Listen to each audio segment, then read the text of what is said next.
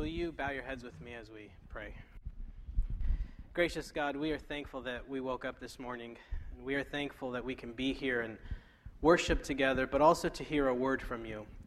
So, as we read through Scripture and as we reflect on this Advent season, on what it means to wait, as we explore who you were in the Old Testament, we pray that those images and those realities would become a reality for us today.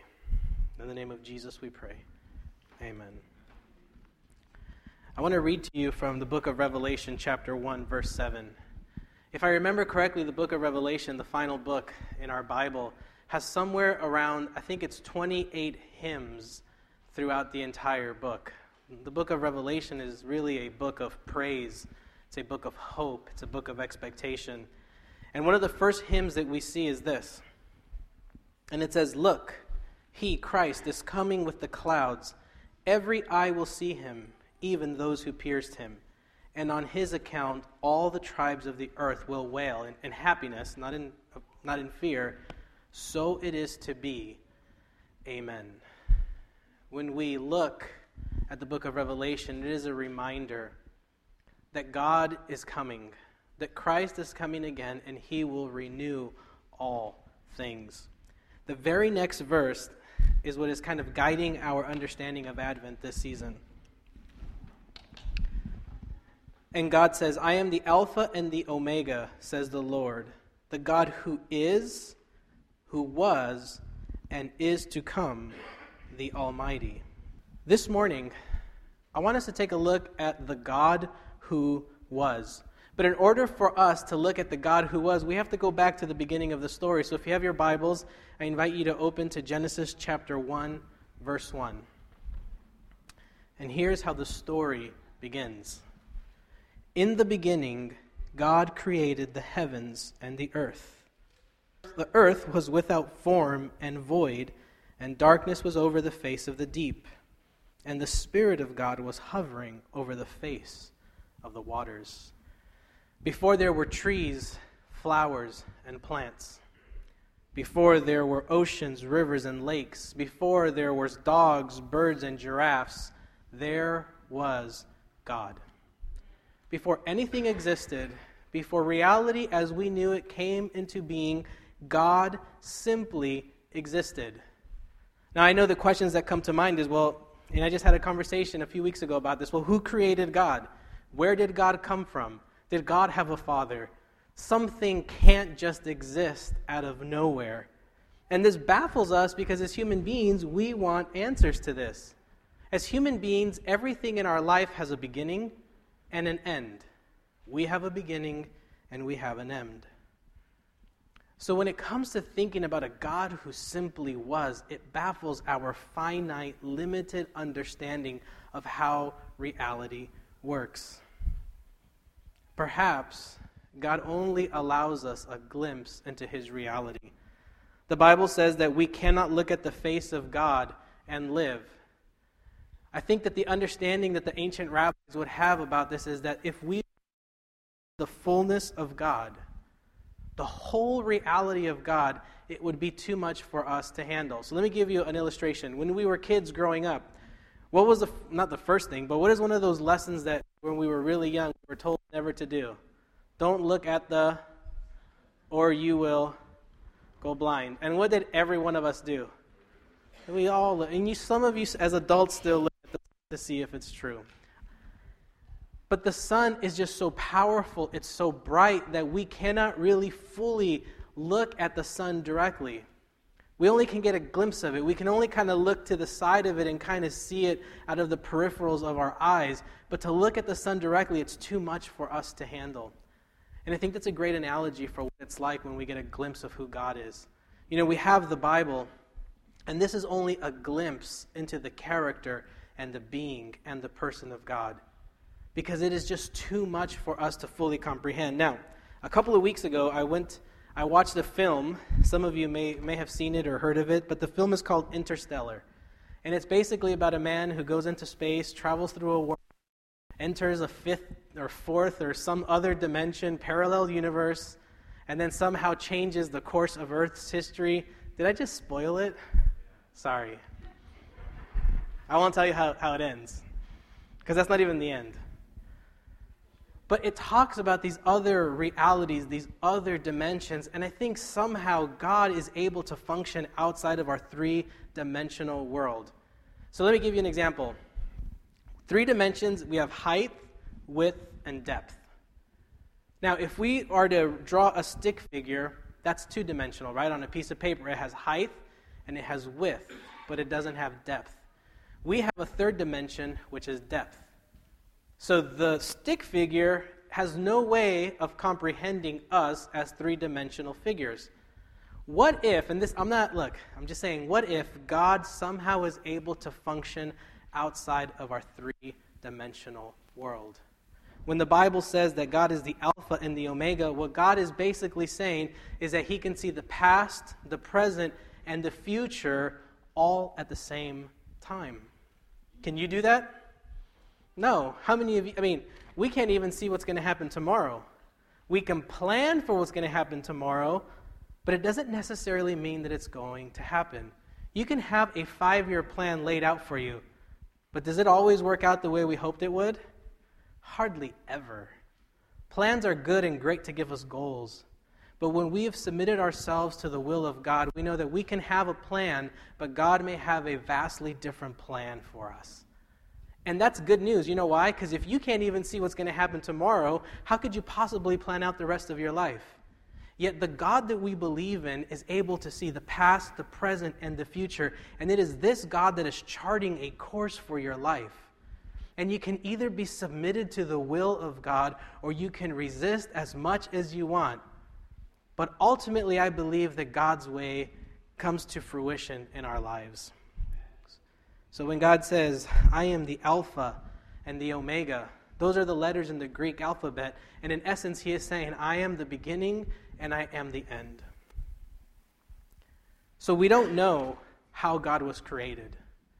And we don't know how God came into existence. But here's what we do know that you and I are sitting here on December 6th in the year 2014. And we got here somehow. So, the one option that we have is we can believe what Scripture teaches us that God is the divine creator who created us with a purpose and with a plan. He did so with every detail in mind thought out. Or the other alternative, now some of you might be saying, like, Pastor, you've raised all sorts of hard questions that I wasn't even thinking of before this morning. Like, who created God? How did a being just exist? And so some of you might say, well, that's just too difficult to, to really accept. But the opposite, or the other option you have, I think, is even more impossible that sometime millions of years ago, there will, and I know this is overly simplified. I'm not, you know, I only have a few science classes under my belt. I dropped out of chemistry, so, you know, I might be wrong. but there was a millions of years ago, through some sort of accident or cosmic something, there was a blast out of something that already existed, which I don't know what that was. And millions of years later, in the year 2015, you and I just happened to be sitting in this building with no purpose, with no plan. Your life is aimless, and there's no purpose to life. And so we have these two realities where we can either believe that there was a loving, omniscient, omnipresent, all powerful God who creates with a purpose and a plan, or you're here by accident. And I don't believe that any one of us was here by accident. Some of you may have been a surprise to your parents. I was. I prefer to, my therapist tells me to see it as I'm a surprise, not an accident. I'm just kidding. I don't have a therapist. I'm just kidding. I'm scrappy. I will make myself worthy. No shit. But nothing happens by accident. I truly believe that we are all here, and even though things in your life may not make sense, because, like, I get it. There are things that happen where we're just like, this is no way that this is God's will. But then three years later, you're just like, oh, thank you, God, that I didn't have it my way. There is a plan, there is a purpose. If you don't believe me, I want you to believe Scripture. In the book of Ephesians, chapter 1, Paul writes, Just as God chose us in Christ before the foundation of the world, so before there was anything, God didn't just create the world and then say, oh, you know what, by the way, I'm going to create human beings. I believe that God says, I am, and, and again, you can't comprehend this, okay? We're just, we, we just are, have, have to have satisfying answers for now, or satisfactory. But God, in, I believe, had in mind a group and a race of people, an entire civilization where God could pour out his love to us. Because let's be honest, there is nothing that we can really give back to God. There's barely anything that you can give to people in your life your husband, your wife, your children, your parents. There's very little we have to offer. So God doesn't make us just so that we could love Him back. I believe that God had this abundance of love and of goodwill and of good pleasure. And He says, I am going to create a civilization of people so I can lavish them with gifts of love. Because I don't know how else any of this makes sense. And God creates before the foundations of the earth. He ha- I, I believe that He had you in mind. And again, don't expect to understand it because it's beyond our ability to understand or comprehend. But the Bible says that before the foundations of the world, God chose you to be holy and blameless before Him in love. He destined you for adoption as His children through Jesus Christ, according to the good will of God's pleasure. All God wants is for you to be a part of His family. And this is a God who is wealthy beyond all measure. Now, unfortunately, some of us would like to have like monetary wealth, but God says you don't need that. In God's economy and in God's world, the Bible tells us that heaven will be lined with streets of gold. So, in essence, gold will be so worthless, that's what we walk on what we think is so valuable today will actually be the dirt of eternity. Because gold and silver will have no value in the presence of a loving God. I don't know about you, but for me, I try to make God my everything. I try because I fail miserably always. Because I know that infinite value comes with having a relationship with God. You don't have to worry about tomorrow or five years from now or ten years from now. Because if you have submitted yourself to the will of God, God will lead you for the rest of your life. He will lead you over obstacles. He will lead you under obstacles. He will get you through as far as you need to go. Unfortunately, there is sin in this world. And we have a very bad habit of following our own will and our own desire. But for those of you who are younger in this walk of faith, if you just ask some of the people that are more advanced in years in this congregation, they will tell you that the only way to have peace and joy in this life is to follow the will of God.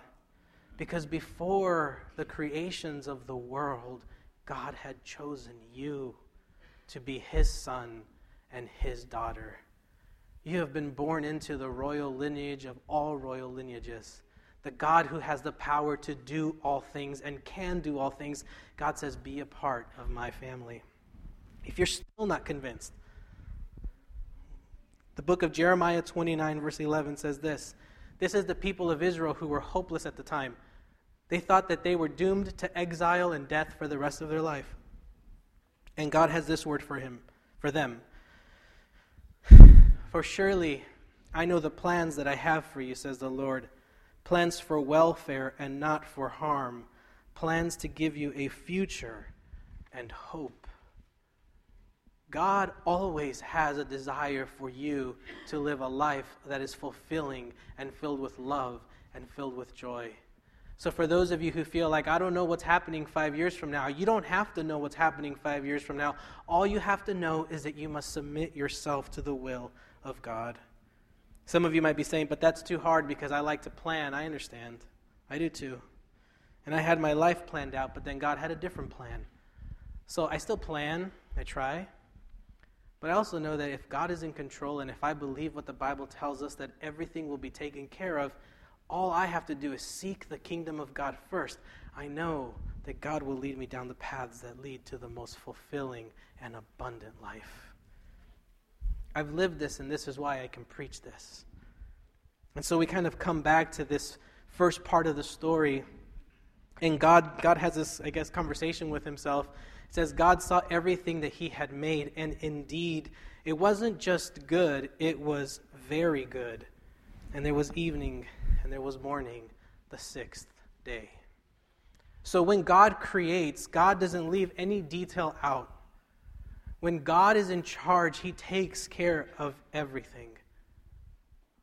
And we can believe and we can have hope even during this time of waiting. I know some of you are experiencing some times in your life where you just can't wait for Jesus to come back because times are tough. But we don't get to decide when Jesus comes. We don't have a say. We don't have a hand. We don't get to determine any of that.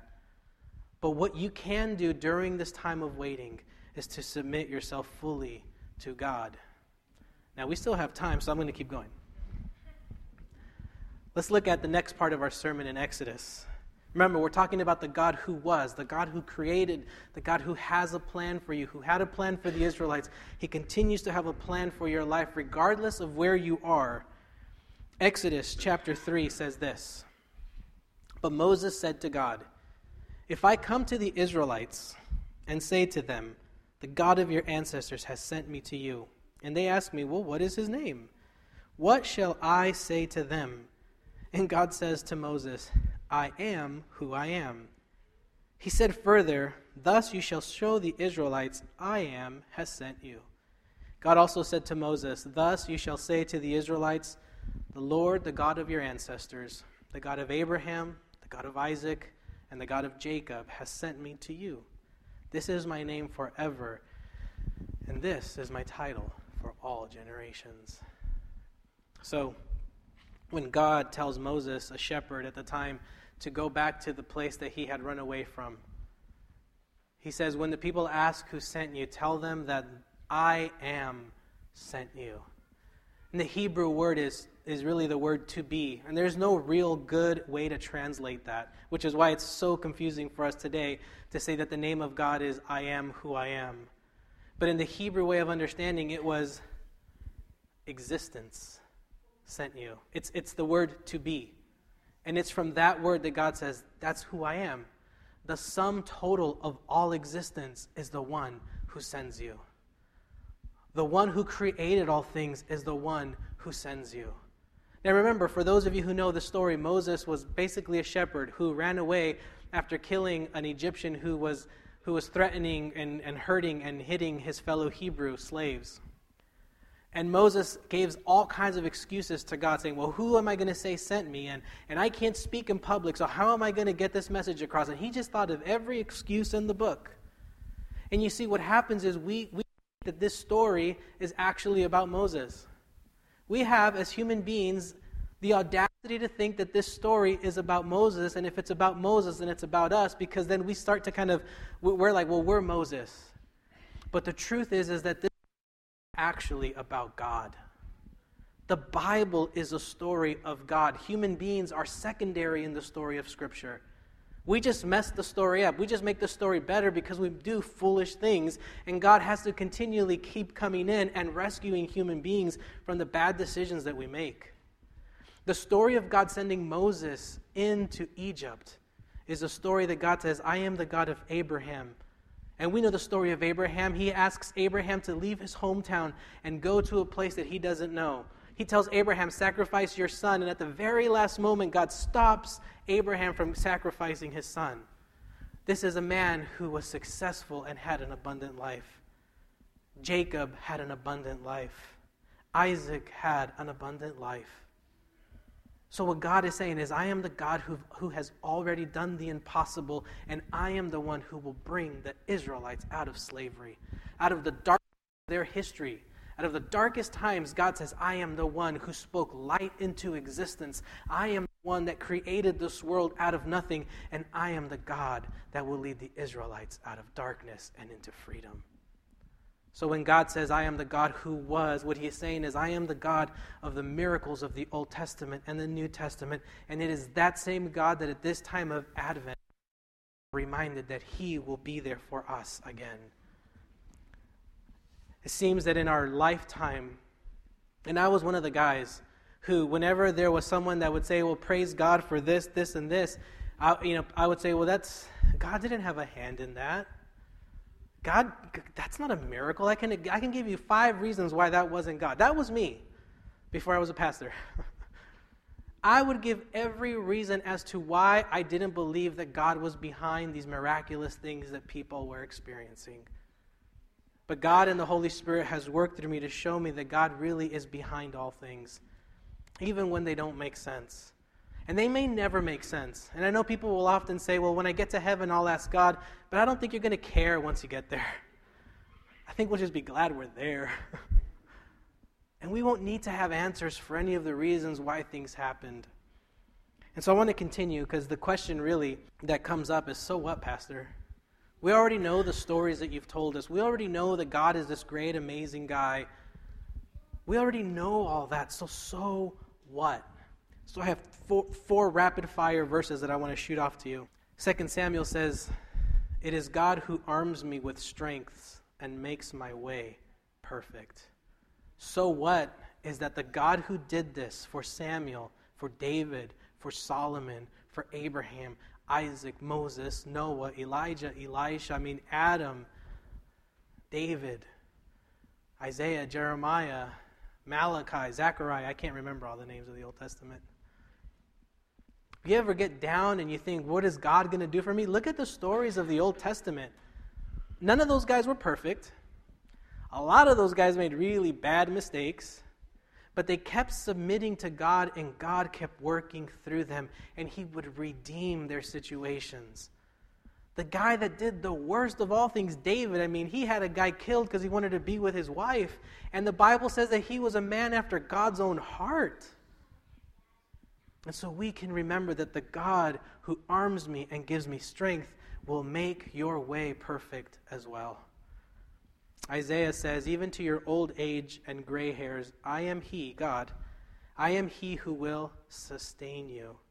I have made you, and I will carry you. I will sustain you, and I will rescue you. I am the God who created you. Do you think I'm going to I'm going to just forget you? Parents, when your kids are the very worst that they ever are on that one day where you're just like, I can't believe I gave birth to you, do you, do you forsake them? No. You still, on that day, you love them even more. And God says, Until your old age and when your hairs are gray, I am He who will sustain you. I hung the universe where it is. I will sustain you. Isaiah also says, Those who hope in the Lord will renew their strength. They will soar on wings like eagles. They will run and not grow weary. They will walk and not be faint.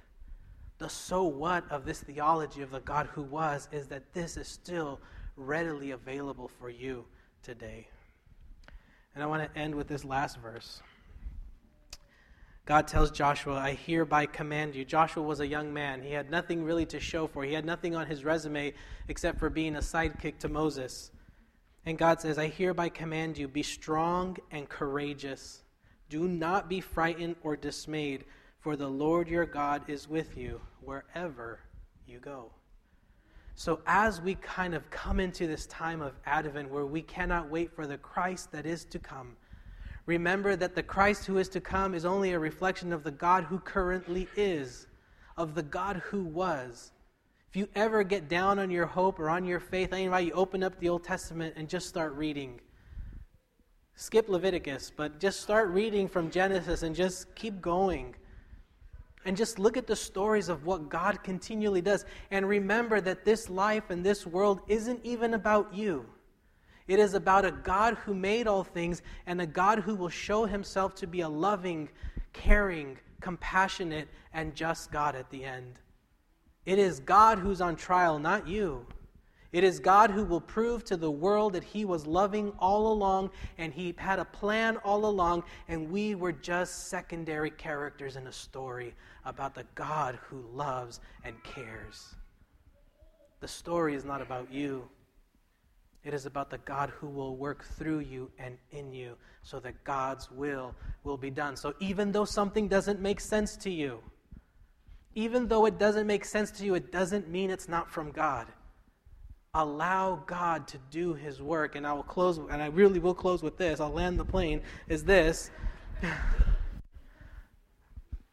There's this story at the end in the book of Acts, and people were complaining about these religious men, right? These two of the disciples were preaching Jesus and preaching Jesus, and this wise old rabbi Gamaliel says this if what they are doing and preaching and saying is from God, there is nothing you can do.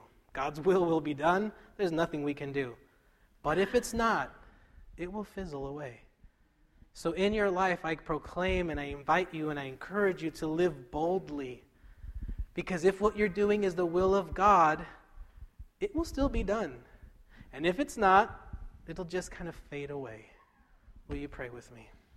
Heavenly God, as we wait for you, we ask that you remind us that you are not a God who is coming, but a God who is already here, and the future will only be when you kind of come in a very full and real and more tangible way. So we pray that you keep our hope high and our faith strong as we wait for the day when Christ will return. But we also pray that until that day, Lord, that you would reveal yourself in powerful ways in our lives so that we would give witness, honor, and glory to you, that more people would come to know you. In the name of Jesus we pray. Amen.